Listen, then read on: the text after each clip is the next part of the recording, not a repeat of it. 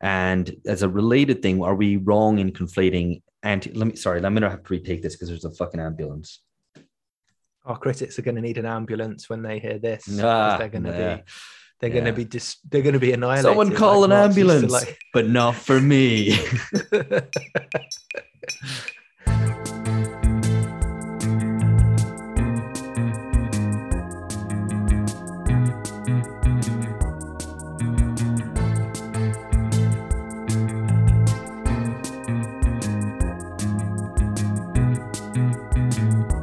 Hello, dear listeners. It's BunkerCast, the global politics podcast at the end of the end of history. My name is Alex Hochuli.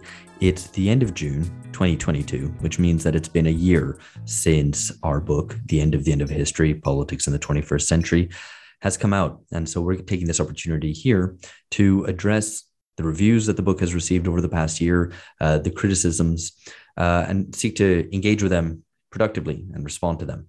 So it's the three of us, of course, and three co-authors and co-hosts. Hello, George, and hello, Phil. Hi, Hi, Alex. hi, Alex. Okay. More, more to the, you know, like where it really took me back to actually was um, our trip in Brazil, where we um, in uh, late, or, well, early 2020, before the world went into lockdown, and at the Ilha Bela, the island. Did I pronounce it to your satisfaction, Yeah, that's Alex? fine. Yeah, Ilha Bela. Yeah. The island off the coast of Sao Paulo, where we did I pronounce it to your satisfaction, Alex? This is fine. Just yes. where we uh, kind of finalized the book, and um, you know, it was kind of very uh, looking back. I we were joking about you know whether kind of COVID would become a politics of fear for our times. I still didn't think it would be. I thought like we were too kind of. I thought the you know we were too uh, canny, I suppose, as a collective. Um, humanity was too canny to be kind of taken in, given that we had been uh, trained for all of this nonsense by all the Hollywood kind crappy Hollywood Armageddon style TV shows and movies that we wouldn't fall for it in real life. But anyway, so anyway, that's what I think of when I think of the book, and so it's interesting to be at the other end of that process of writing and f- completing the book, um, and also to have so many uh, critical responses. Um, and some of them of you know well in fact all of them with um, real kind of uh, with genuine um, insight and effort. So it's it's it's also quite humbling as well. Yeah, I mean, we we didn't know how good we had it drinking cachaça on the on the beach and just uh, traveling freely around the world in indeed early right? 2020. No, I mean take also it away another from us I know we could we're not allowed to have nice things, but the um uh one thing that yeah, just another thing to to reflect on was the um, the launch event, which was in this time time last year and was extremely fun. One of the you know hadn't had gatherings of that size for for a while, and you know thanks to everyone who, who came out to that, and even more thanks if you bought a book at that uh, event, even if you already had one, and some people even asked for them signed. So they they have uh yeah golden hearts if they did that Um, so obviously, a lot has happened in the past, um, you know, two years. Well, now over two years since we kind of finished writing the book. So this is not just an opportunity to reply to criticisms, but also to reflect on what's been in the book, what's changed, and whether you know our analysis should be adapted in some way to uh, to all the water that's flown under the bridge of 2020 and 2021 and 2022 so far. Uh, and a lot of things obviously have happened. So um, to get started and just set set up what these reviews are, uh, there's 11 of them that we've which are dedicated reviews. There's a couple of other things we're not going to discuss where there's uses of our our work, but um, these are all kind of dedicated reviews, and going to join up all the uh, this into kind of general themes rather than go review by review. Um, that might be a little bit tedious to listen to, so we've not done that. But uh, in going through the themes, we'll make concrete reference to the reviews in question and who the author is and who, what the outlet is. Um, so hopefully you can follow this along. Um, apologies if it does get a bit confused. We're going to try to keep this uh, kind of on the straight and narrow and make it uh, comprehensible for listeners. Um, the other thing I should say is that all the reviews, perhaps bar one, would be described as positive reviews. Um, so are, they're very enthusiastic at times about various different elements, um, but pretty much all of them will have some sort of critical angle on an element which was missing, uh, taking us to task for maybe a methodological point about a general political point or specific um, questions where the reviewer might see the world from a different lens. And um, so, anyway, uh, this is uh, we're going to refer to these as as we go through. So let's get cracking. So, the first theme that has been brought up in the reviews is whether we have overstated the case about the end of history. Are we still in the end of history? And uh, an associated question is uh, whether neoliberalism or technocracy fight another day, that we're premature in announcing its death. Okay, so let's take this uh, first theme. What do you guys think? I, I mean, it's one that I'm confident we got right. We called it right, I think. Um, and that's before you know the war in Ukraine, and also um, before the lockdown and everything that lockdown kind of accelerated. I think though it's important, you know, when we say you know neoliberalism, when we say it's kind of over, it's not to say that there aren't kind of, you know that it's not going to have a long afterlife in terms of the way in which it's embedded um, in people's careers, in people's biographies, and in institutions. Um, the point is rather that its authority as a organizing principle for state and society is shattered, and that it can't really be used as a way to recohere um, politics in the aftermath of everything that's happened in the last few years.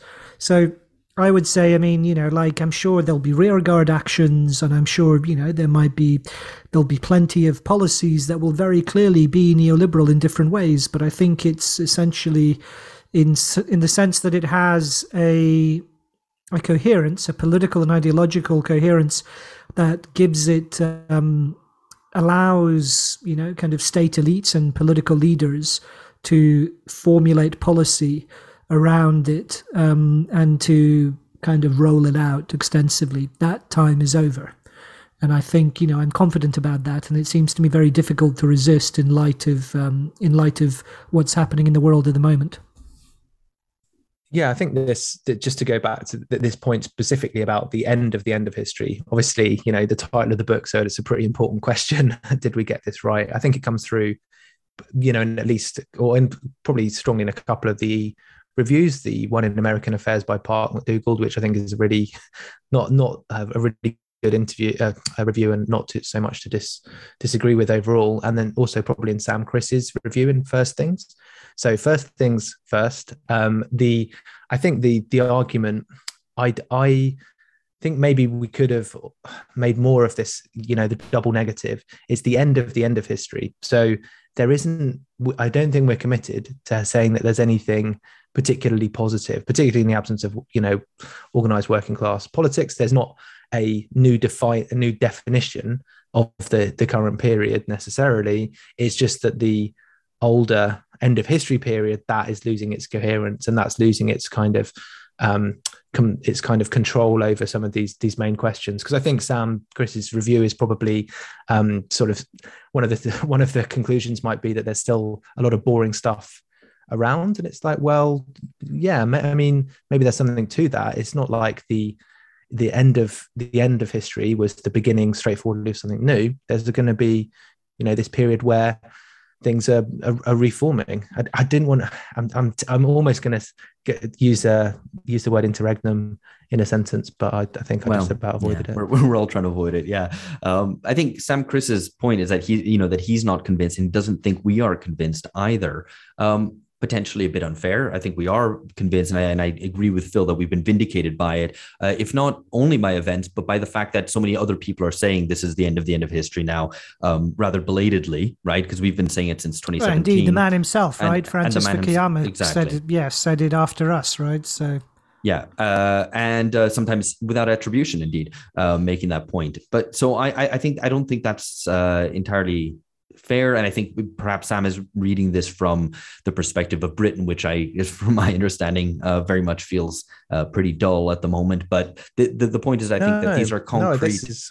Well, I mean, George, you've made this point as well. Um, but but in any case, I, let me just to finish my point that um, this is in any case a, a concrete matter, right? It's, it's something which is material and isn't just about some free floating idea of history, but uh, which means that in different places and different times it can have different complexions. And um, you know, period societies do go through periods of quiescence for ten years and then erupt suddenly again. So um, I don't think the criteria for the end of the end of history needs to be that everything is crazy all the time everywhere Um, so, I mean, th- yeah. this point around around kind of Britain being boring. I mean, I think the we probably differ a little bit on the emphases or the, the precise type, like date of the end of the end of history. But if you want to date it, or at least in my view, like you can date it quite precisely, 24th of June, uh, 2016, like the day after the Brexit referendum.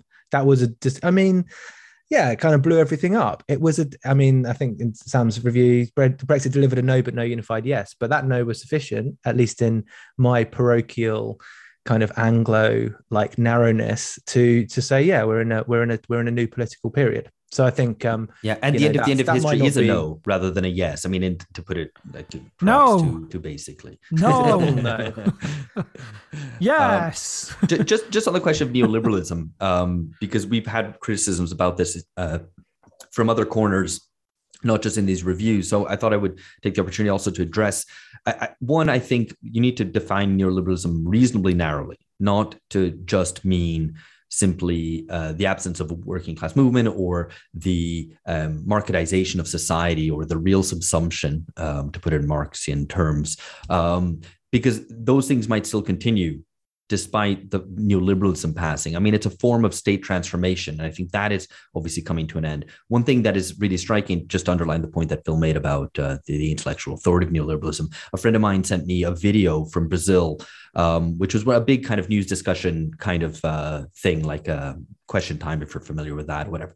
One of the guests a leading economist um, is there discussing like look the end of history is real. I mean it's funny it's like pure ideology but he's like the end of history is real. We just have to accept things like that it's a fact that democracy is better. It is a fact in the economy that certain things like openness and free trade and less regulation is a fact of how the economy has to work that there is no effectively he didn't say there is no alternative but it was just said so blatantly in a way that nowadays you couldn't say that without being exposed to immediate ridicule. You know if someone comes in selling you um, deregulation uh, open trade globalization openness etc um, you know it, it's seen as even even uh, in the pages of the ft or the economist it's now done with a no but remember guys like th- this stuff is actually like pretty good. We, we maybe went too far but you know it's done uh, shyly i don't even get that though. I mean you know the ft accepts right? I mean reporting on davos earlier this year it seems that they everyone accepts that the kind of the uh, the indian summer of globalization and neoliberalism is over and that yeah. whatever it, you know, without clarity about what comes next, but that there will be kind of different relationships between the market and the state and between the state and society and market and society. So I think, I mean, that's the, and it's not, you know, I mean, I think, for instance, like neoliberalism in education will continue. I mean, I think this was a point made by Branko Milanovic that you see the extension of certain kinds of models of um, kind of using technology to kind of create supposed new efficiencies and to reshape the sector. And the neoliberals are excited about the possibilities for telemedicine and for um, and for uh, education, and they think this can dramatically kind of alter the way in dramatically expand and improve the way in which certain kinds of services are delivered. And maybe those two sectors will see kind of you know in this era they'll see the extension of neoliberalism but as an organizing principle for society in the aftermath of like furlough schemes on the scale that we saw them, in the aftermath of all the kind of um, the acknowledgement of key workers during the pandemic, in the aftermath of the enormous kind of um, legacy of all the supply chain shocks, attempts to deal with inflation, increased defense spending, and what have you, very difficult to maintain. Um, the notion of um, kind of c- constructing competition as the aim, you know, that and privatization as the aims of uh, state policy. That time is past.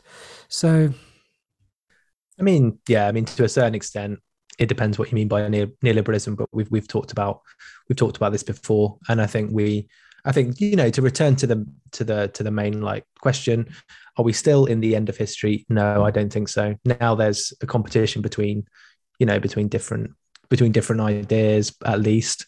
And um, yeah, thanks to Brexit, just wanted to drop that in there. Um, yeah, and obviously inflation is another part of this. I mean, which used to reflect class struggle, but I think it's it's uh, the, the it, this was something pointed out by one of the reviewers, which was it actually Anton Jäger, which contributing to a roundtable in New Perspectives. All this is in the show notes anyway, if you want to uh, refer to these. Um, but that inflation is back, um, but it's driven by the vagaries of a leaderless and anarchic world economy. So an engine of history might be back, but it's not class struggle. And I think this is, this is a theme which yeah. we'll come back to discuss.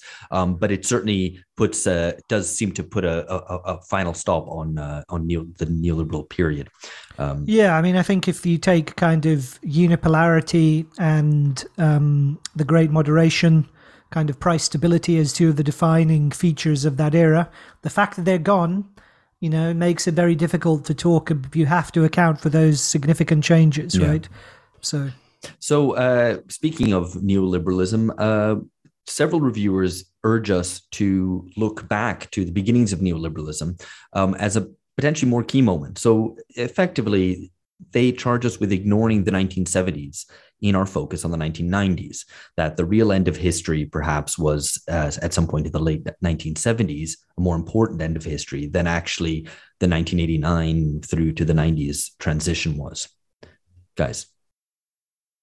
So, I mean, I guess to a certain extent there is like there are processes and there are events and the you know events are, are usually the culmination of processes rather than rather than sort of um, putting them into place. So there is always a kind of you know a, a, background there. And i think yeah two of the two of the interview uh, two, sorry two of the reviews in in particular the one in platypus by Connor Harney and then one by richard sakwa in that new perspectives um, roundtable do do kind of draw out these points and make these you know this kind of like attempt to i guess shift earlier than than 89 um i mean i think the the it's symbolic though I mean, this is the defeat of uh, the the alternative to to liberal capitalism, and I think that that kind of you can say it's already wrapping up, and you're kind of getting to the conclusion. But I think there is something about that date that is very significant and symbolic and important.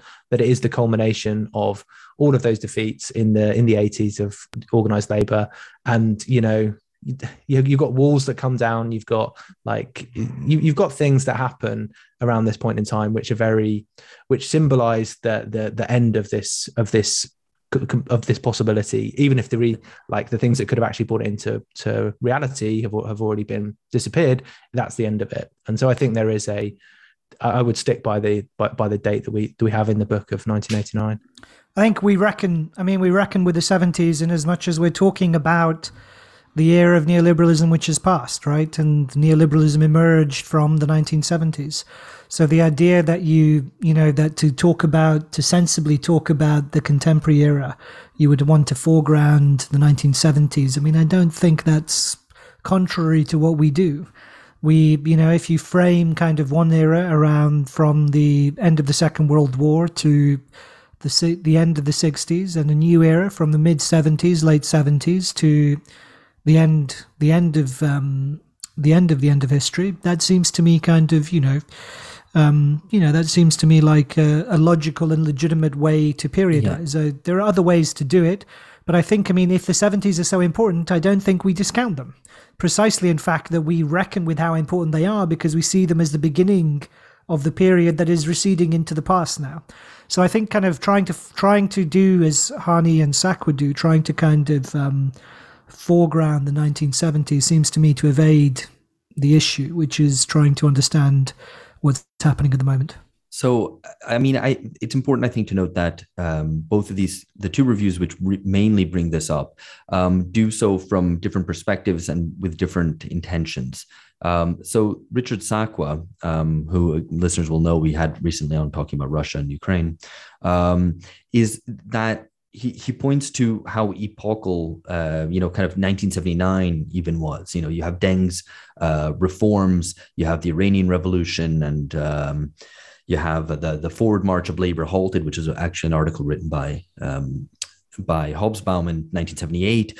Um, you know, they have the new whole new liberal revolution, the beginning of U.S. presence in the Gulf, et cetera, et cetera. These are all kind of concrete things. One thing that we do in a sort of Hegelian register is say is is make a in, in, in, engaging with Fukuyama specifically, because again, we, the book is in a sense a response to Fukuyamism, um, is to say that it's more than just the end of neoliberalism as a period which you can date from the mid 70s until today, um, that there's a more fundamental sense of the end of history, which is what George was already saying in terms of a, a, a much kind of almost metaphysical sense um, of, of, history, which uh, is more fundamental than just a type of regime like neoliberalism. So there's that. So that and that's that's sort of Sakwa's point. The point made in Platypus um, is slightly different, and what that one is getting at is an idea that we are effectively to put it in, in, in, most explicit political terms that we are too soft on the post-war period and like effectively make a golden age out of it by saying you know there was politics then and afterwards there weren't um, and the review actually dedicates a lot of time to basically saying actually the post-war period of Fordism, Keynesianism was pretty terrible. It wasn't able to speak to people's aspirations, and so we should the kind of end of history had already happened. You know, there the end of history was already in the 1950s, for example. In response to that, and I'll let the other guys come in to, to comment on that, is that we do reference that. I mean, we reference the fact that Daniel Bell was writing the end of ideology in the early 50s. So we're conscious of the fact that there have been many ends of history. This is um, this is clear, and it's a it's a platypus preoccupation, of course. These various endings. I don't think it's completely you know incorrect. But ultimately, if you follow that line of thinking, you're always going back to like 1918 when it all went wrong. Yeah, I mean, I think you're right, Alex. There's the infinite regress, and I don't think we're. Um, I mean, I think, uh, I don't think we're in acknowledging the fact that you had large, that society was organized around mass politics and mass social organizations, principally organized labor, you know, they were integrated into all sorts of kind of corporatist arrangements, no doubt about it. Um, we're not turning the post-war era into a glory, into a golden age, with all the kind of all that nonsense about le, le Trente Glorieuses and all of that. We don't engage in that, but we do uh, recognize the difference um, between the character of that era and the fact that it was founded in mass participation in mass society in as contrary to the neoliberal era, which involved precisely breaking up um, those social organizations and involved disaggregating society, um, as well as kind of cutting the connections between representative politics and um, uh, the governed, those the rulers and the ruled. So I don't, you know, I don't think um, I think the claim by Harney is forced. Um, and I think you know the with the question of the, um, I mean, I find Richard's kind of response is, I mean, he makes an interesting point. He says, you know, kind of Fukuyama, um, Fukuyama got in the way of what would have been a more productive and useful debate at the end of the Cold War that might have helped to integrate Eastern Europe and Russia and that would have helped to you know kind of avoided the situation that we're in now and that it became this kind of sterile kind of quasi metaphysical debate that was um, sent in the wrong direction. And i think i mean the problem with that is i think that it mis overstates the um, you know it's kind of overstates uh, the power of debate essentially. You know the reason that things went in the um, the reason that things went in the direction they did wasn't because we all ended up talking about the wrong thing, but because there were deeper kind of forces at work. Um, so anyway, I mean that would be my that would be my response yeah. to. I guess like even even cases. even even reviews that you know you don't necessarily agree with with all of them. Uh, I mean, are still I think extremely thought provoking, and these two being a good good example. One thing it did make me think was you know, maybe we weren't really that, we weren't bold enough in, because in the book we say 1945 to 1989 Cold War, and then 1989 to 1916 up to 2016 uh, end of history. But really what we should have done is say 1789 to 1989 history. So this is the period where you actually have history and then 1989 to, to 2016 end of history 2016 onwards end of end of history.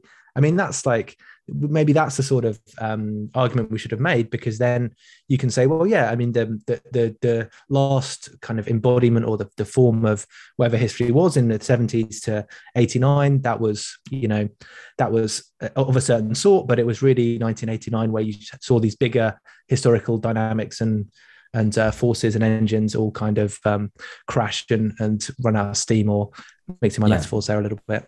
No, but the, the, and the question of engine is important. I want to bring in a review here, which um, in fact doesn't make any very serious critical points, but it's an excellent review in, terms of digesting our our work, and that's uh, one of these contributions to the New Perspectives Roundtable by Daniel Zamora, who um, is uh, I think perhaps a colleague of Anton Jäger's in in Belgium, and, and in any case, they're working on a book together, um, and his uh, argument is about history without engines, and really emphasizes the point about mass politics, about people organized um, masses organized into organizations, parties, uh, unions, church groups, etc., um, and conflict in the workplace.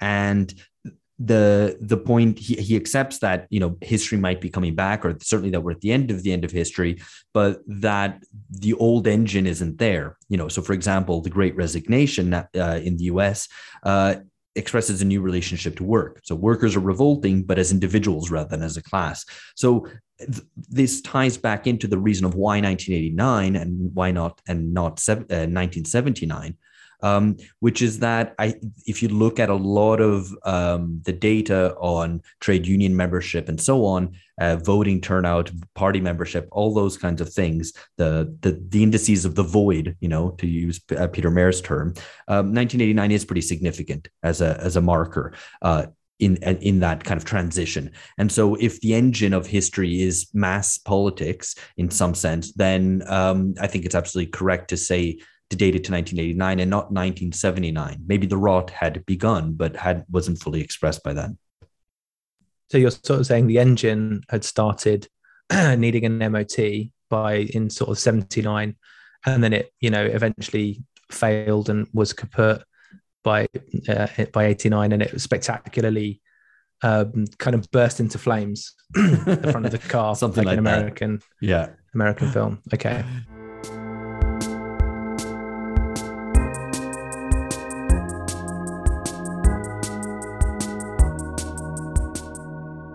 okay so um to move on to another theme, um, which is uh, which takes a different angle, and that is uh, obviously something that we have to discuss in the shadow of Russia's invasion of Ukraine, and this is the question of the relationship of war to history, history with a capital H. Um, we have not just that, but the return of patriotism. There's talk of you know conscription nowadays uh, in Germany, um, and some reviewers suggest that we may ignore the importance of war. That that in fact history was often um, kind of instantiated or carried through by wars and not necessarily class struggle. Yeah. So this is um, I think this is actually a kind of a powerful line of um, if not of critique exactly, but of um, engagement, I think. Um, and I suppose, but I mean, it would also not be, you know, I mean, um, it wouldn't be, it wouldn't be, uh, how shall I say? Like, I mean, you know, the famous characterization Hannah Arendt, and uh, and she probably got it from Lenin and from Luxemburg, was that the last two centuries were the centuries of wars and revolution and that wars and revolutions were int- intimately intertwined, right, from the Napoleonic period right through up until um, up until the end of the Cold War. That the stakes for governments in the era of mass politics, when they had to kind of justify um, war aims to enorm, you know, to um, growing constituencies, including working class, kind of urban working class constituencies. That this meant that the character of government was ne- necessarily kind of um, expanded.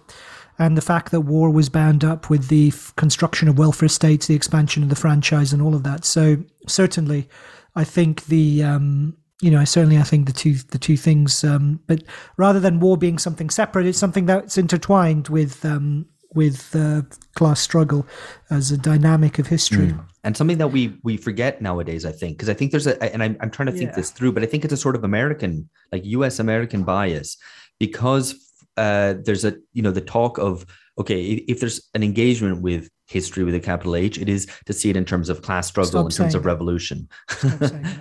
well, uh, his, you know, to associate with revolution, with class struggle exclusively, and to see war as a sort of exogenous thing of of the conflict between great powers, which is somehow unrelated. And in fact, sure as that's Phil true. says, I mean, there's- the- the- Vietnam is, you know, very conscious part of American public life that's and memory. true, and that was the last time, of course, you had conscription for for good reason. Um, but you know, the U.S. didn't experience the First and Second World War in the same way that uh, you know Europeans certainly did, or even Asians uh, and a lot of Yeah. Africans did. So you know, it was a distant So affair. Adam- and the- yeah, the last time the U.S. Experienced it was in was really the. the I, I- suppose the, the the the Civil War, which itself was a revolutionary war. So, um, yeah. So Adam Tooze, I mean, it was in Adam Tooze's um, response on his Substack newsletter called Chartbook, where he made this point about um, recounting his, you know, recounting his participation at a book launch event that we had in New York, where Alex attended as well. He made the point about the um, the war in Ukraine as um, I attended evidence as well. Yeah, I mean, it was. As I was just there. I was there in the audience. Yeah. on our behalf, you attended. That's what I meant to say. Um, that the uh, you know the war in Ukraine is evidence of this, and I think I mean that's absolutely right. So, and I think the kind of the return of significant geopolitical rivalries is obviously another indication of the end of the end of history because the end of history is predicated on pacifism and not pacifism in the sense of um in the sense of you know because it was a time of tremendous kind of military um the use of constant kind of warfare in the periphery but at least peace subdued kind of rivalries between the great powers so I don't think, though. I mean, you know, Adam in his piece he suggests the possibility of, um, you know, pa- patriotism. There's talk of conscription and this kind of thing. I'm not so convinced by that. That seems to me to be the, um, you know, that doesn't seem to me to be the consequence of this. And Just, it's very just much a a kind of. That I think that's something that Anton mentions, not my, not Adam. Uh, my uh, apology. Um, so, um, but the, you know, the participation in this kind of in the conflict is very vicarious. It's the waving of the Ukrainian flag, the running up of the Ukrainian flag. Um, but I mean, sure, if you you know, and there's a willing, you know, kind of lots of um, tough talk over the costs that governments say they're willing to bear to support Ukraine against Russia. I'm sure if you actually tried to cash in those promises in terms of say, oh, well, we're going to have conscription now to fend off kind of um, to fend off uh, Russian menace, I'm sure people would very quickly reevaluate their commitment um, to the conflict. And indeed, I think even with inflation and energy costs continuing to rise across the rest of the year, people will continue to reevaluate their willingness to bear the costs of um, a geopolitical showdown with Russia. Yeah, and I, I mean, it, it's interesting that um, Adam Tooze makes the point that um, if the honor of rekindling history, of returning us to the 19th century, belongs to anyone, it's not to like the uh, Putin, who's still a bunga figure. You know, he's doing a war of choice, which is very end of history style, like the invasion of Iraq. Um, but that that honor might belong to the Ukrainians. So yeah, I'm I'm not entirely convinced by that. Um, there might also be an element of Eurocentrism in there, like somehow war back to the what what's wrong with saying eurocentrism like it it is it is like too focused on europe and overstating europe's importance it, it, Oh my. God! What the war between Russia and Ukraine is actually quite important. I'm sorry No, that it, it happens it is, but- taking but- place but- in the continent of Europe. yes Alex. but but there's been invasions in other places and then that didn't Like count where? as the return Where? of history huh where, where?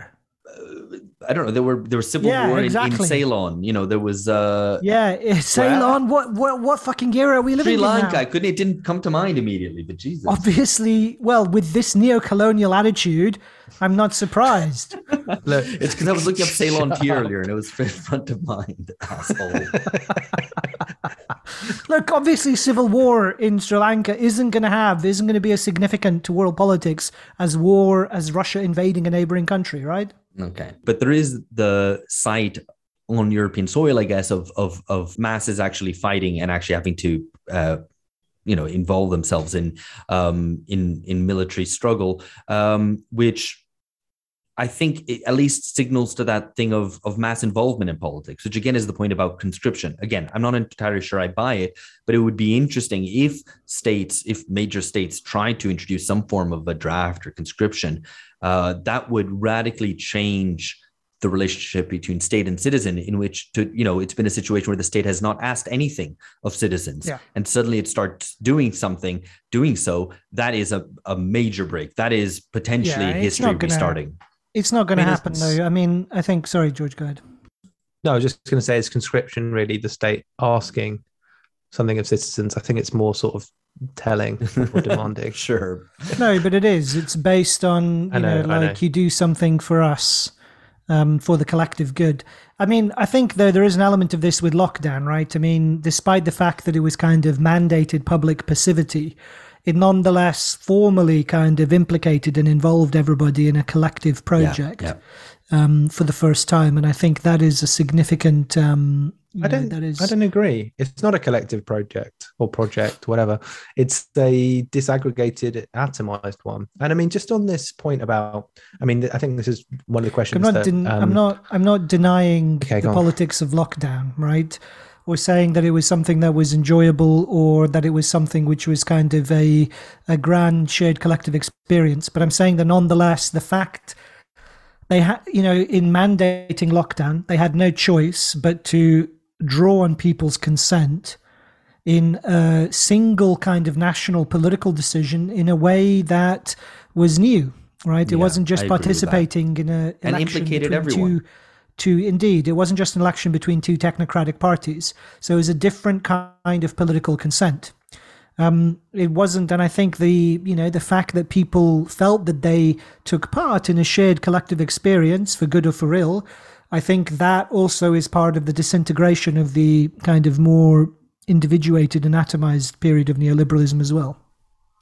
Mm, we'll see. We'll see. I mean, I, I think it's a negative sort of consent, and in some ways, a negative conscription. You're conscripted to Yeah, I didn't say- passivity, I didn't say I didn't say it wasn't. No, no, no. I'm sorry. I'm, I was probably um, caricaturing what you were you were saying. That's quite possible. Um, but I did, just to return to the to Adam Tooze's um, review, and again another, you know, very thoughtful and and kind of difficult to to kind of address uh, briefly review, and along with with Anton's, I think kind of raised the question of like, so Ukraine specifically, you know, what if history is restarted not by the engine of class struggle, but by war? But I don't think this is again in the book exactly what we're trying to say. We're not trying to say history was restarted by Brexit by Trump. I mean, it's not quite. It's just that that period of that period of the end was was was uh, ended. So that double negative again.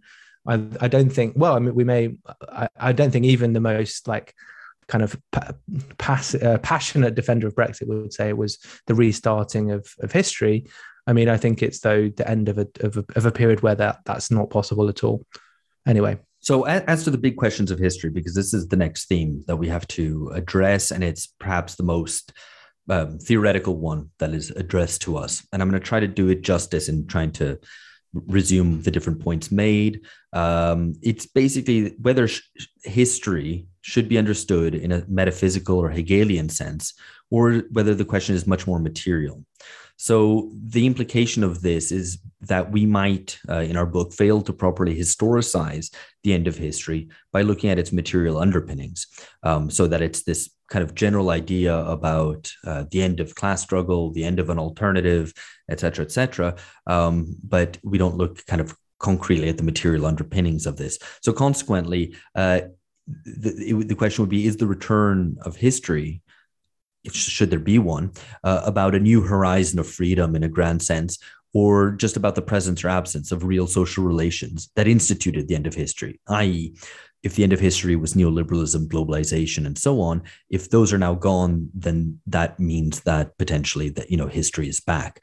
Um, so it, it- it's a kind of a, a, a broader philosophical argument. Um, guys, do you want to deal with that? I mean, I suppose I, I'm not sure. I think the you know the accusation of the metaphysical is a tad unfair, um, because what we're trying to do is we're using the concepts that the very influential concept, um, and I mean this is uh, mainly in response to the Sakwa review. Um, I think, though, to lesser extent, also to Anton Jäger's review. But the, you know, we were trying to Fukuyama, for better or for worse, was one, if not the most influential and defining way to talk about a particular period of world politics in the aftermath of the Cold War. Um, and so I think the, you know, to, uh, it's not, if we're trying to kind of characterize what something is changing in, then by of necessity we kind of hooked ourselves on the on that that was already there, um, and I don't think that was so. I don't think it's um, you know I don't think that's uh, kind of a willful retreat into metaphysics, and nor do I think Fukuyama really does that either, because he's talking in terms of a particular tradition of political theory, which is focused on institutions, on um, on meaning, and on basic kind of political actors, states, nations, um, conflict, internal conflict, and conflict between different kind of organizing principles of social life. So, I mean, you know, it is. I mean, those those discussions are not necessarily easy, and it is e- also easy for them to become unmoored. But I don't think. Um, I mean, it's not something that we kind of um, that we kind of willed into existence ourselves but was a response to what was already there as an existing debate. And I think you know it was it was the right debate to be engaged with. Um, the Fukuyama kind of idea of the end of the Cold War, the reason it was influential um, was because it was very evocative and powerful. It was a powerful and compelling account of reality. I think uh, the charge of Hegelianism we we kind of have to a certain extent to accept because I mean the title of the the podcast before we kind of transcended or sublated or or or just moved beyond it, of course, was Aufhebunga, Bunga, taking that Aufhebung Hegelian Marxist term. I mean, there is a certain like I think probably starting point um, of you know capital capital H history or I don't think we talk enough probably in the book about world spirit or about Geist and, and really get into that kind of the dank the dank Hegel. Um, but I mean, there is certainly something there that we're not just talking about, or at least in my understanding, it's not just the kind of the I guess the the one fucking thing after another, or the accumulation of events, or or kind of political economy, or whatever that that makes this um, period, but also something about the the fundamental political character, um, and that you know can be said in more or less Hegelian terms. But I think we certainly, you know, there is a sense that you need to to have that that kind of um, the widest possible uh, co- context or scope um, to fully understand the the the period and to historicize it correctly, or at least that's my yeah that's my sort of take. I think that's right. One one place where we maybe were remiss, um, and it's something that I kind of um, have said on some other podcasts which I've been on and some events um, and i realized after said it soon after the book came out and realized oh shit we should have actually put that in the book in a, in a more explicit sense but it was like i think the sort of five or six real components of what the end of history actually was. Um, so not just described in the Hegelian terms, but specifically to talk about globalization, globalism as an ideology, neoliberalism, post politics, and capitalist realism. Uh, those kind of five elements, and going through those. I mean, my argument's been that the four of those elements are are gone or dying. Um, the one that remains is perhaps capitalist realism, and that again it, it refers again to the question of consciousness, which brings us more onto the Hegelian uh, Marxist territory. So I think it's justified, but maybe we were, were remiss in not uh, being explicit in nailing down what are the main features of the end of history. I'm I'm not sure that we would have probably agreed on that on, on that list. I mean, that's there's some we don't want to to devolve into into too much auto critique either of what we could have put in the book or of what our our co-hosts are currently espousing. Um, but I th- but I think that well, look, it's either that, or it's either that, or listening to Phil going, "I was right always, and will always be right." Yeah, come, come now. What we need is an end of history in the podcast, right? So like, there's no kind of internal antagonism.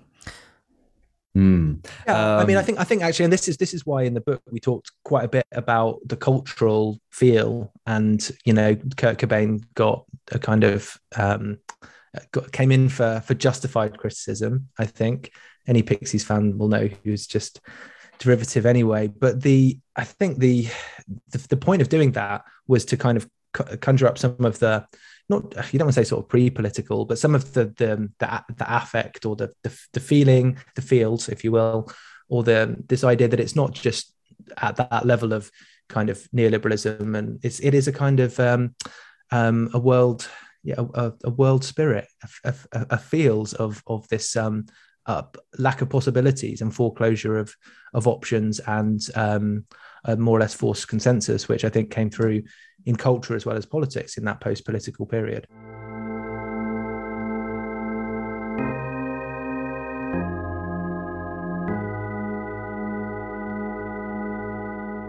So I think it might also be useful to relay a little bit of what the content of the Sakwa critique is in, in this regard, um, because it comes from a different political perspective. And then actually, this will be a nice way to move us on to the final two themes as well, which are more um, political criticisms, um, which to some to some extent it's difficult to respond to as criticisms of the book. It's a little bit of like, do you agree or disagree? But anyway, um, what Sakwa's argument is, uh, if you won't have time to actually read it, is that the 19 the Fukuyama moment of 1989 actually was a moment of historical opportunity, which then got closed down, um, and you got the sort of uh, you know neoliberal you know pensée unique.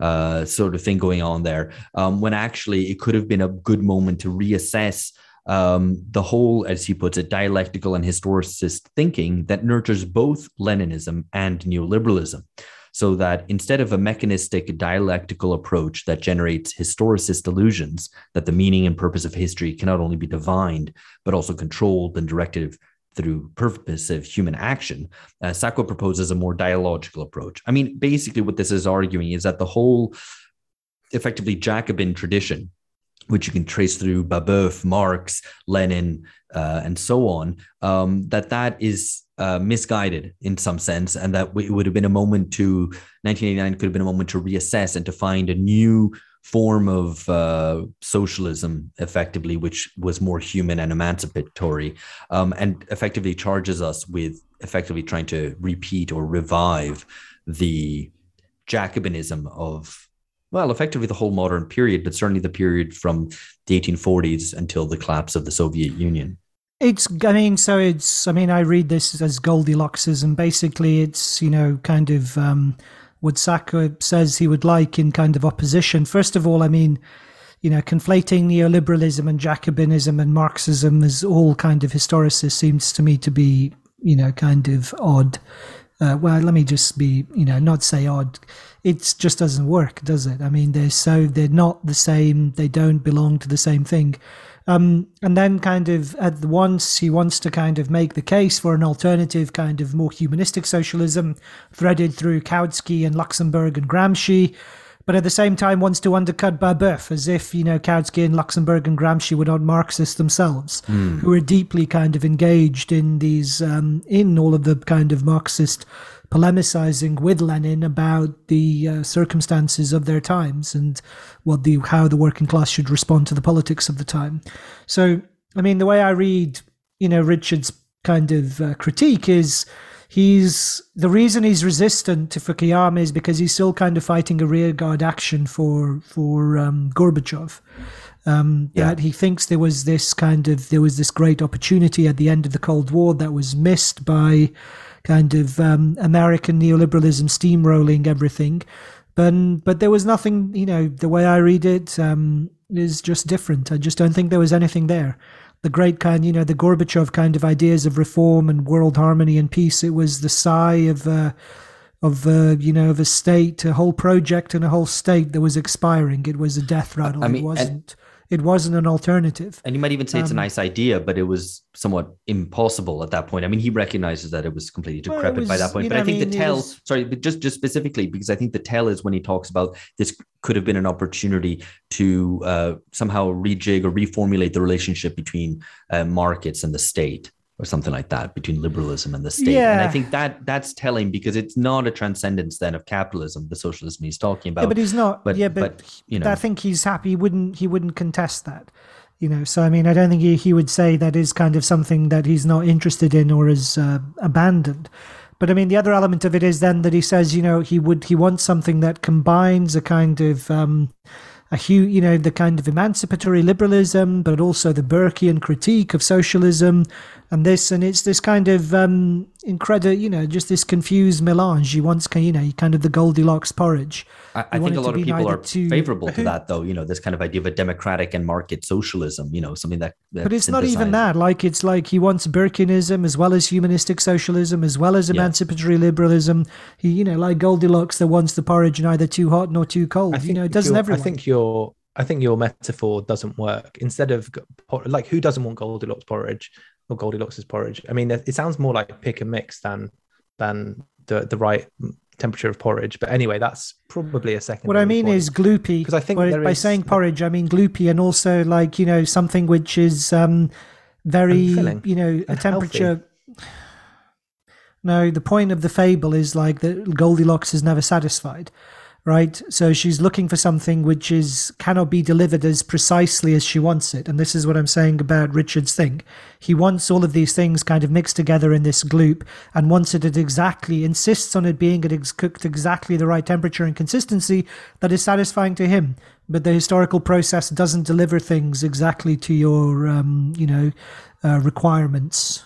Mm. You should um you should pick this up with him over over breakfast sometime the uh, you can eat whatever you eat my cold Leninist porridge. the the point that I was going to make is that I think there is an interesting like interesting challenge here that I think I definitely had assumed that the end of history period 1989 to 2016 was the product of a defeat right the, of an earlier defeat which then sim- symbolically it all is all over in 89 and then it's like that's the that's why everyone's so like oh there's nothing to nothing to do with history with all our time. There's no history. Everything's you know labor's defeated and you know capitalism's got got no got no forward forward engine etc but i think this idea that that end of history period was in itself a defeat or that that was a missed opportunity um, that there was something still up for grabs there. It wasn't it was much more open than retrospectively i would you know i think we sort of assume it was in the book. I think that is an that is an interesting question. But um yeah i mean not not one that can be, can be easily answered. Yeah so to, to move on to the very the last two of the themes and they are as i said kind of the more um, political critiques. The first is uh, should we be less modernist, um, to, to sum it up very basically, um, which is to say, more critical of the modes of politics inherited from the period, let's say, from the 1840s until 1989, and more open to alternative modernities. Uh, and, and, a similar point is whether we should be more critical of the total domination and subsumption that modern capitalism re- represents, and therefore more open to forms of escape from it, like so presumably something like the family, the nation, community, and so on. Um, so you'll recognize already the Sakwa in that, but there's another one. Anyway, guys, take it away. Yeah, so I think the other review that that kind of potentially strikes this note is in is Joseph Keegin's in the um, in the bellows. And I think, yeah, there is there is definitely. I mean, I, guess it's a to a certain extent, as you sort of said at the beginning, um, there is a um, there is an extent to which you know this is this is sort of a political position that we're we're sort of staking out um, more or less explicitly throughout the whole throughout the podcast and the and the book, and I think it is probably pretty unapologetically modernist in the sense of of kind of trying to draw that that you know politics from that period forward. And I guess you know all these I previously mentioned all these ten dollar Hegelian words about moving beyond beyond things. Um, so kind of you know not moving back to some of the more potentially you know attractive but more defensive positions like family or, or, community perhaps and instead looking at what the possibilities to to take the logic of capitalism and, and move it beyond itself I think that's probably the sort of the starting point of the of the dynamic of of the you know political position we're probably we're probably coming from. So yeah, I mean, I don't want to be too sort of unsympathetic to it because I think it's a legitimate kind of it's something we should respond to, and it's it's quite easy to just say sorry, political disagreement, you don't like it. Um, these are our you know these are our politics. If you don't like them, you know, get lost, sort of thing. Because um, I think that's not you know not potentially too productive.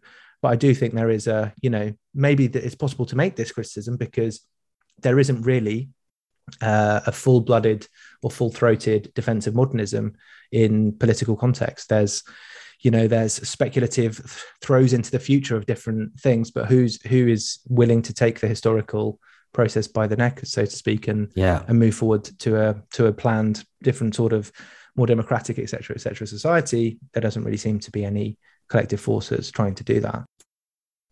Yeah, and I, I, to to be specific, I, I guess that's to what the criticisms are made uh, are uh, that Joseph Keegin makes in the Bellows.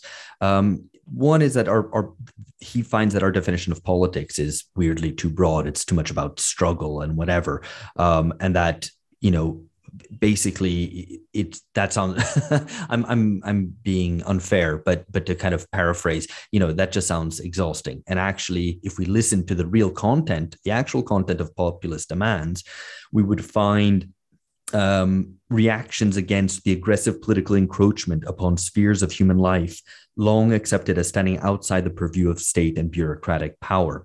So again here there's a I, I suppose a more conservative note of um, resistance uh, of defense of uh, the life world um, against the system, defense of per- perhaps you know things like um, stability, the cross generational transmission of community, um, instead of seeing politics as an instrument for constant warring, struggle, and so on. Um, and and so I, you know. I, he, I think, even says, uh, kind of sarcastically or you know critically, that we're wrong for setting up politics as in any way a pursuit of justice um, which I think then is, is telling. I mean, for him, he I, the politics is a, is a, as an idea something that maybe should be criticized itself, um, but that we should look at ways of defending the very nature of human being against capitalist domination, and that populism is, you know, pre- presumably able to do this.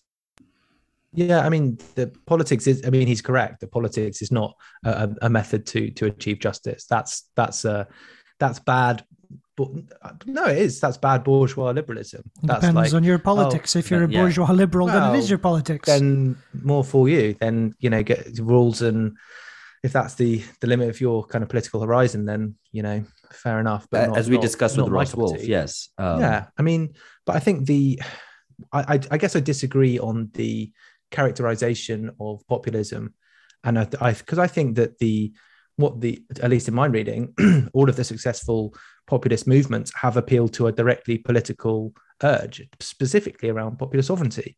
And this is like, and this is a very narrowly political demand for more control. I mean, this is the, at the core of everything, and it's expressed in different contexts, perhaps. Um, but that's what lies at the center of it, and that's why populism's ha- had been able to have an appeal because it is an it is a directly or sorry, maybe indirectly, but at, at, at its very root, there is a, a, demand for control which is based in popular sovereignty, which is a, a political um, demand. I'm also left a bit cold by these um, very generic kind of sweeping, you know, talking in terms of kind of um, the alienating aspects of modern life and modernity in general, and then recasting that as kind of, you know, capitalist totalitarianism um, destroying all of our kind of uh, fellow feeling and um, innate kind of humanity. I'm always left slightly, uh, I'm always kind of unmoved by those very, uh, it seems to me, overheated and romantic accounts. Have of, no um, soul. of um, of uh, criticisms of kind of capitalist modernity. So I can't really, you know, I can't really, uh, I can't really sympathize, and I tend to agree with George as well about, um, you know, that the populist kind of response isn't. I mean, it's a yearning. It's certainly a yearning, I think, for greater connectivity and for a more kind of, uh, you know, kind of a more um, socialized society, I suppose, at one level. Um, but at the same time, it is, I think, also for all of its limits, um, and I will talk about those limits a bit, you know, a bit more. Um, it is still political in the sense that there is kind of an insistence on control. There are questions of state power and the relationship to collective power and collective authority. All are embedded in those populist demands. Um, so, I mean, this I think is important that, that and was something which you know in, in the in the book there was an equation equation of um, populism and, and anti-politics, and actually I think maybe it's it is more complicated than that, or you can put it maybe in different terms that populism is is is not it's not sufficiently political. Like it grasps the the essential starting point, but instead of instead of putting forward a kind of a system of political representation and instead of centering agency, it then devolves things in in a in a less political way or, or without kind of giving the fully political kind of def, uh, solution of centering of, of like put, making it a question of agency so i mean i think that's I mean, that's obviously the, the framework that we used in the in the book uh, around kind of populism being anti-political. But I think maybe there are some some ways we could have expanded on that and discussed that a bit more and brought in some of these these ideas. I'm not expressing particularly clearly now, but were very clear in my head when I started this point.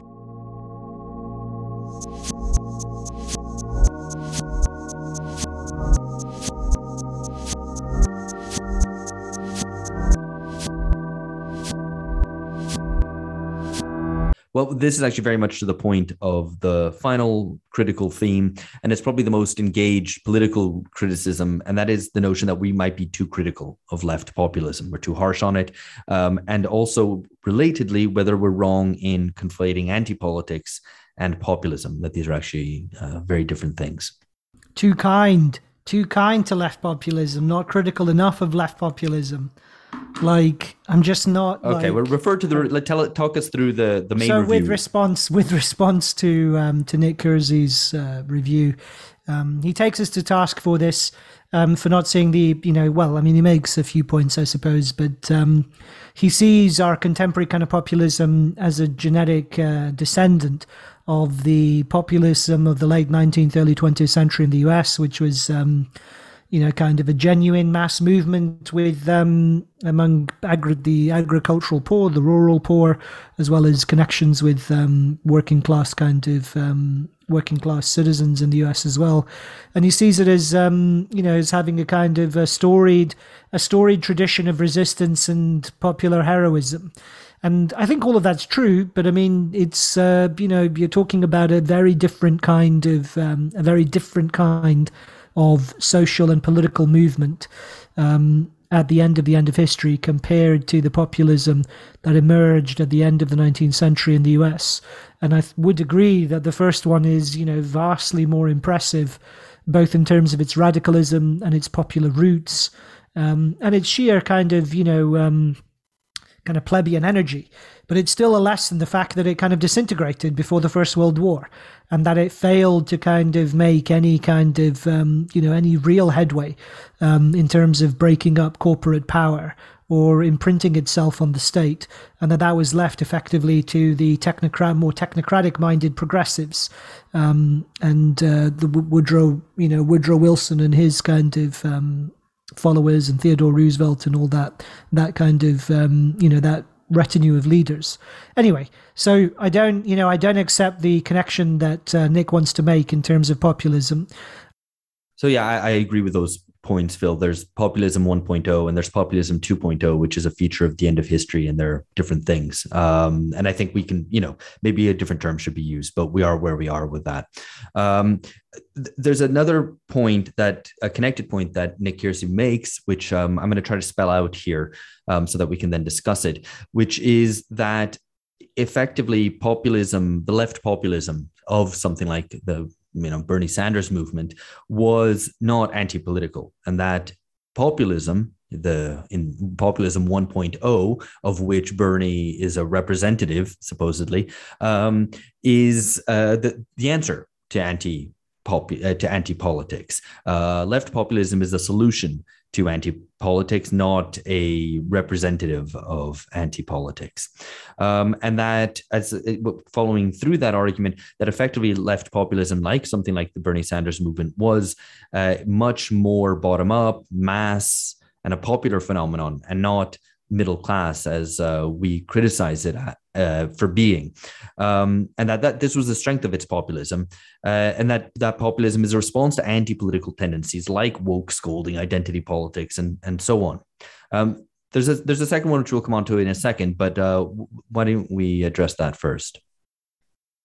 It's just not true. I mean, everyone knows that clip of the DSA meeting where they're all complaining about being triggered by clapping and by loud noises and by people talking, refusing to listen to them, questioning them. You know, I mean, it was like a caricature of a of a event that was designed to kind of disintegrate and that was it was famous you know as a dsa meeting so i just don't the idea that it's um you know that there is uh, a clear dis- the clear difference between these two things is just not true. I think the point is whatever kind of um, kind of you know demotic plebeian energy the Sanders movement had, it was all subverted and uh, taken over by the woke scolds and by the PMC activist crowd. I, I think we can't deny so, that plebeian energy, though, and the fact that it had a large working class support, even if the activist base was um, more middle class. I, I think that I, I want to bring in just one point from a different review because I think it might be a good point to discuss it, which is from the platypus one, which is to say, um, that the whole PMC discussion ultimately obscures the real problem. To say, ah, the activists are all PMC, so what? The real problem is the inability of those involved, uh, involved in politics like us, to pose new answers to the question of why the working class tends towards inactivity on the political stage. So basically, get over yourself for being middle class and get on with. Well, maybe the old answers are still. I mean, maybe the old answers are still the right ones. You know, I mean, the reason I think there is good, you know, if you want to account for outcomes, if you want to account, explain the phenomena that we see before us, it's very difficult to do that without accounting for the behavior of the PMC, right?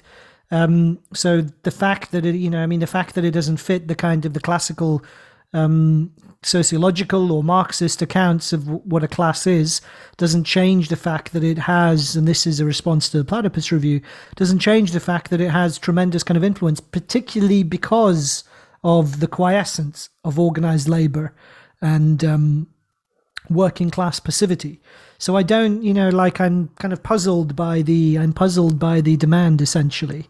Um, and the idea that coming up with, um, you know, that uh, there's, that it's working class passivity is um, some kind of profound mystery.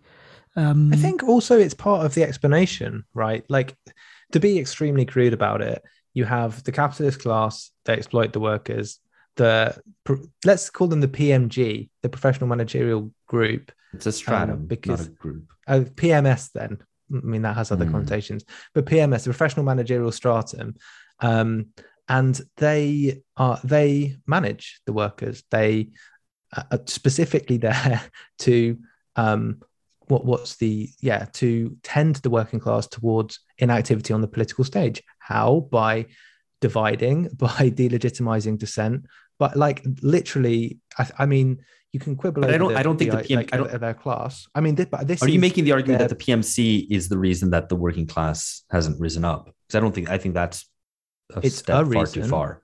No, it's a reason. I, I think it's, it's a reason. Their political function for capital, like, is. I mean, I'm. I mean, I said. I said at the beginning to be very crude, which means I should be able to get away with crude generalization. That's not just a free. it's not a free pass. Yeah. I can just say whatever it bullshit I want, pass. and you're gonna listen it's called um it's called speaking simply and truth to power and all that sort of thing. But the no i mean uh, i'm i'm quite serious about that. There, there is on behalf of capital they do play a role political role in managing dissent managers in, do yes. dividing the working class. Yeah. And and i think that's you know you can call them what you want but let's call them pms i mean i need to stop saying pmc and i don't think pms is better. I think that's like maybe worse but like that that intermediate group and i think this is part you know you can sort of map this more or less closely onto contemporary kind of left or not but i think this is what this this group in society or this stratum is yeah, what their political function is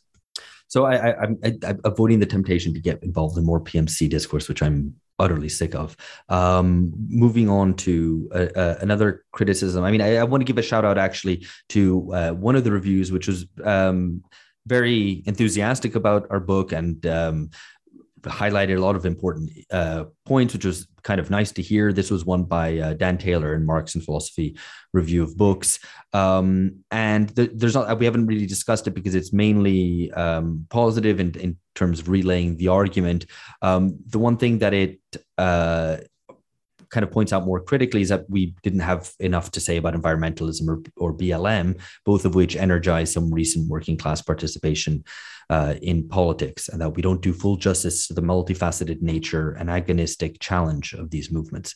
Um, I think well, we've made our but, points clear on on uh, those issues yeah, in the past. But first, first, but most importantly, we don't want we don't want praise. That's not helpful. We don't want people saying that, oh, this is a good book a good contribution? No, we only want criticism. We only want negative things. We can get, you know, we can get our um, teeth into. slap- yeah. we- no, we can we can uh, slap our own backs, or the three of us. We can like pat ourselves on the back in some in some circle. and and certainly some of us do. um, some of us were, were right all along. Um, it turns out, but no, I think there's there's. I mean, maybe this is this is something which we underestimated to a certain extent. Environmentalism. I mean, this could be. It's in there, I think, um, but I, I I guess it seems like what we we could have predicted, but but it would have been a very prescient. Um, it would have been a very kind of lightning insight to say, well, environmentalism is going to take the COVID model and we're going to have climate lockdowns. And this is going to be one struggle that is quite conceivable that we could have in the next few years. We didn't we didn't say that. In the book, we didn't draw out those implications of kind of mapping onto some of the other models of politics, the environmental kind of um, um, not lens, but the environmental kind of um, surface.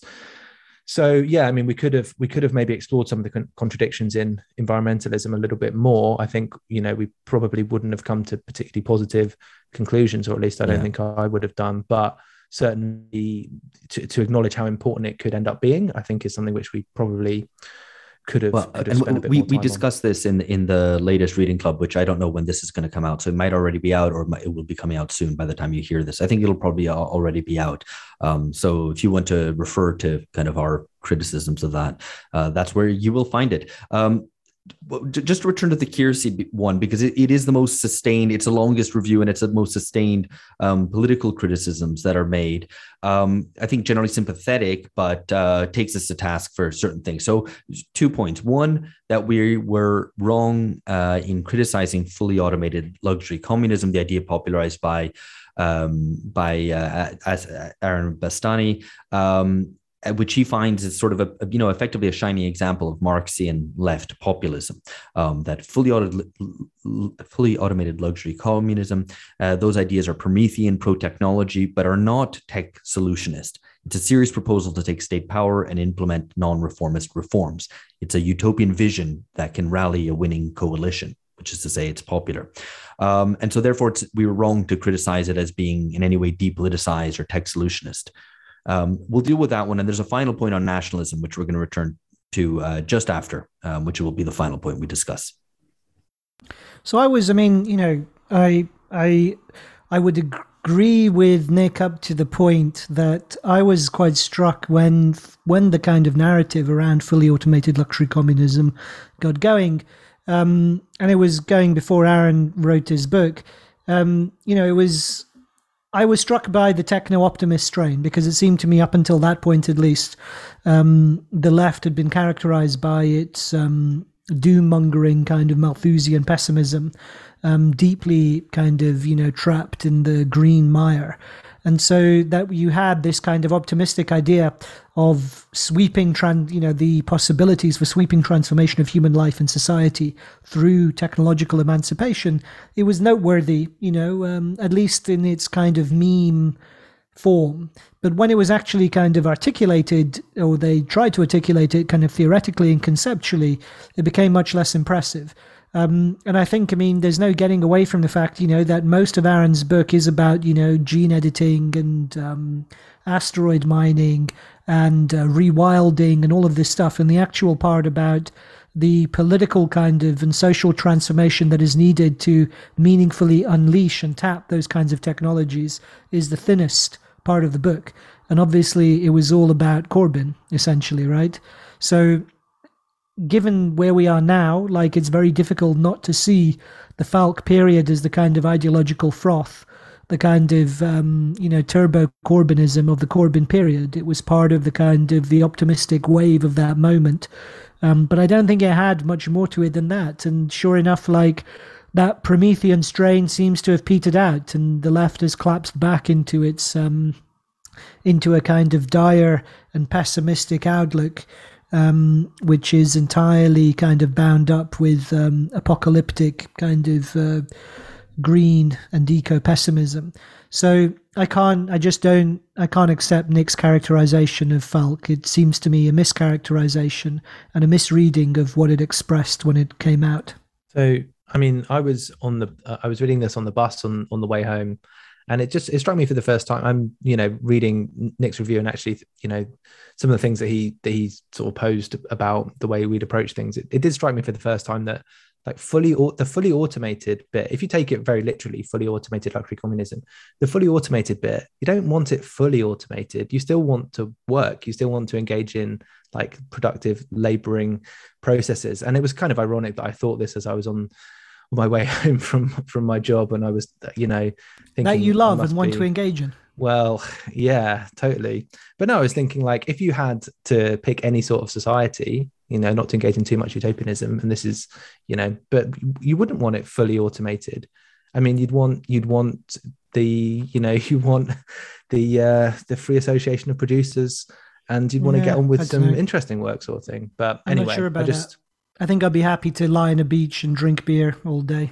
I, wouldn't you just get bored? I mean, you do that on the hol- on your holiday. And then I'd have a nap, yeah. And then I'd. But wouldn't you? Wouldn't you just like just imagine your alarm goes off and it's time to go to work and you're like, yes, I'm engaging in the free association. With, I take. I mean, fellows. I take. I take the point.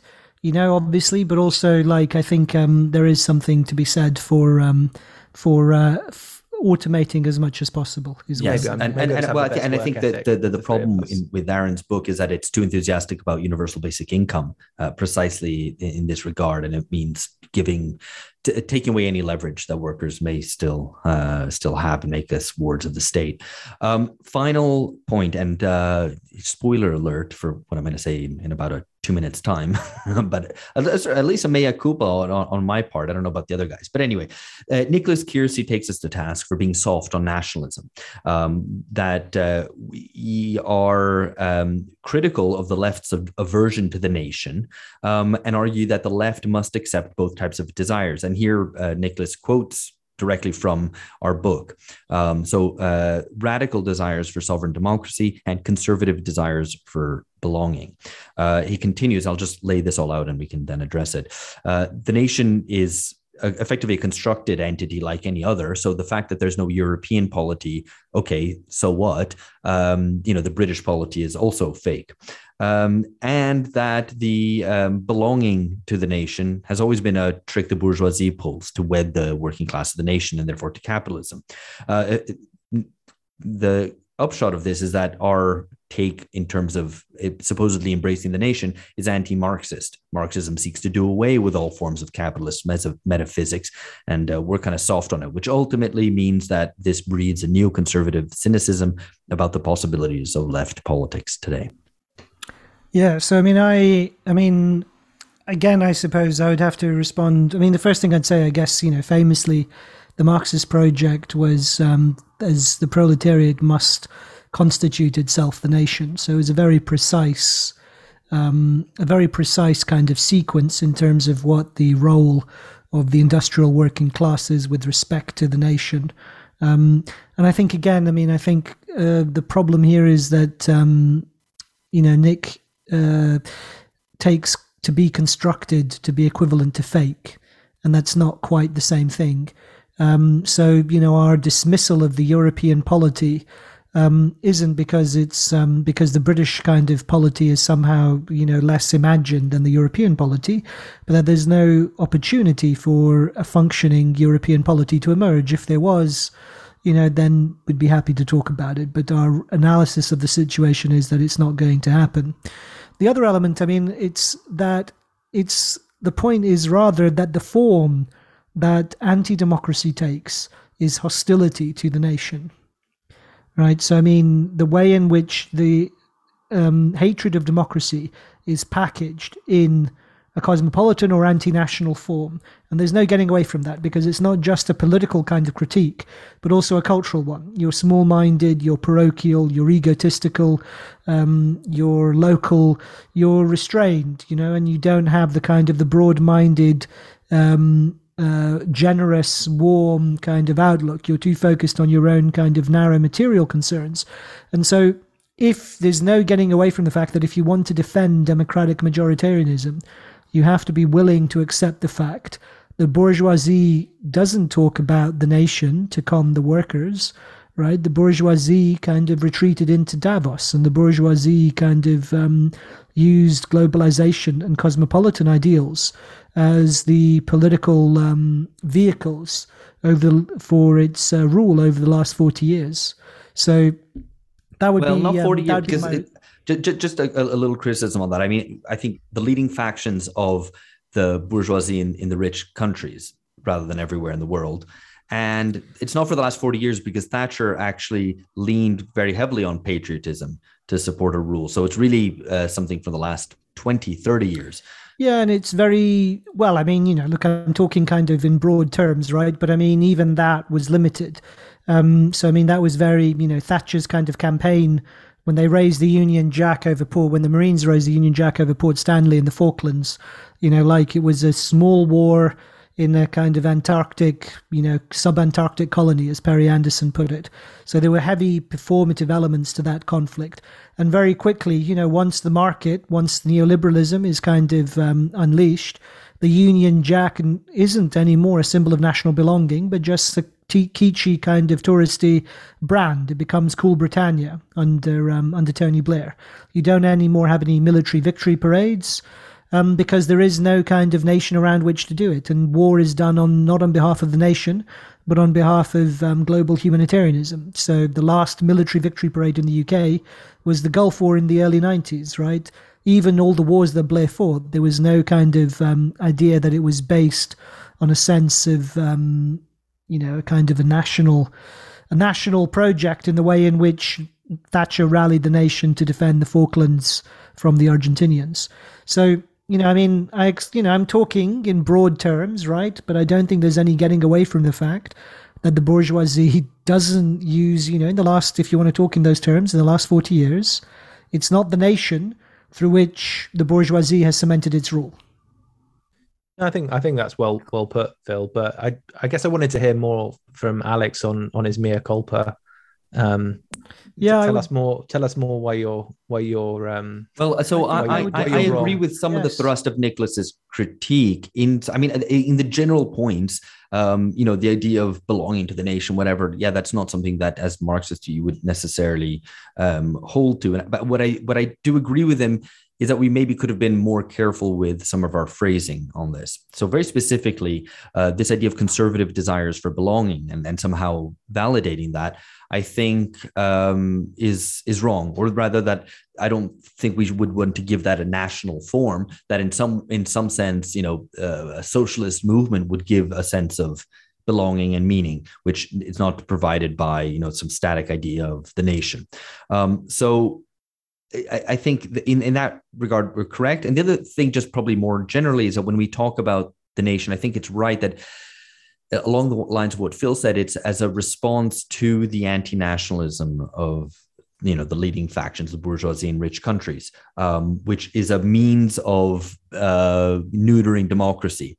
That doesn't mean it'll carry on forever, incidentally. And some of the points that we addressed earlier um, sort of say this that you know there might be a return of patriotism, the return of war, conscription, and so on. Um, it's not impossible to imagine the kind of recharging of nationalism um, in the core countries. Um, it's undeniable that is a factor of a fact of life in Russia, for example. Um, so you know i think we have to be careful when we say you know yes the working class needs to constitute itself as the nation but it doesn't mean that we want to defend uh, the nation as a kind of fixed and solid entity as a cultural entity it's just I, I, at least my perspective would be that it is the place from which you have to work. You have to re-endow national politics with meaning and with struggle, um, and not try to s- escape from it to a kind of cosmopolitan, placeless realm, or it, you know retreat into small local politics or whatever, um, which doesn't mean yeah. an endorse of nationalism. Well, I mean, ironic to say that whilst we're working, if this podcast is work, whilst we're two, in two different countries and recording this. So we it's are internationalist, George, and it definitely is work. This is definitely, unfortunately, not automated. um, but it's it's good work. It's not that uh, automated like luxury life. Fun, funnily enough, Nicholas Kiersey's podcast is called Fully Automated Podcast. So oh, yeah, that's true. Oh, I did, yeah, I didn't realize that. But yeah. but that's wrong because his podcast is not fully automated. It has host and guests. You should take it up with automated. Yeah. I, I mean, I, you know, I mean, conservative. I don't. Perhaps the phrasing was unfortunate, but I mean, I don't. You know, the fact that people want um, kind of uh, have a hunger for greater socialization doesn't seem to me to be, um, you know, if you want call it belonging, you know, that doesn't seem to me to be something to, um, you know, kind of shy away from. Um, and it can be turned to different ends. I mean, obviously, the point of uh, a socialist kind of a genuine kind of socialist politics is not to provide belonging. That's not its purpose. Um, but nonetheless, you know, I think the fact that people want these things needs to be um, considered in any kind of meaningful emancipatory politics. I agree. It's just that it doesn't need to take the form of the nation specifically. Um, but maybe we should return to this as a separate episode because um, I think there's a lot of stuff to untangle here specifically. You know, when we talk about returning to the to national politics, what does that actually mean? So anyway, we'll, we'll come back to that. But um, we're going to round this out here. Um, we've discussed plenty of the reviews, plenty of the different themes. I hope we've done the reviews themselves justice, as we hope the reviews themselves do uh, our book justice. But let us know what you thought. Uh, if we've missed any reviews, also shout us out. Um, and if this encourages you to write your own review of the book, that would be fantastic. Or, you know, why not get yourself a copy of the German edition, uh, if that's for you, or the forthcoming Italian edition, which should be out at the end of the year. Anyway, that's it from us for now. Catch you later. Bye bye.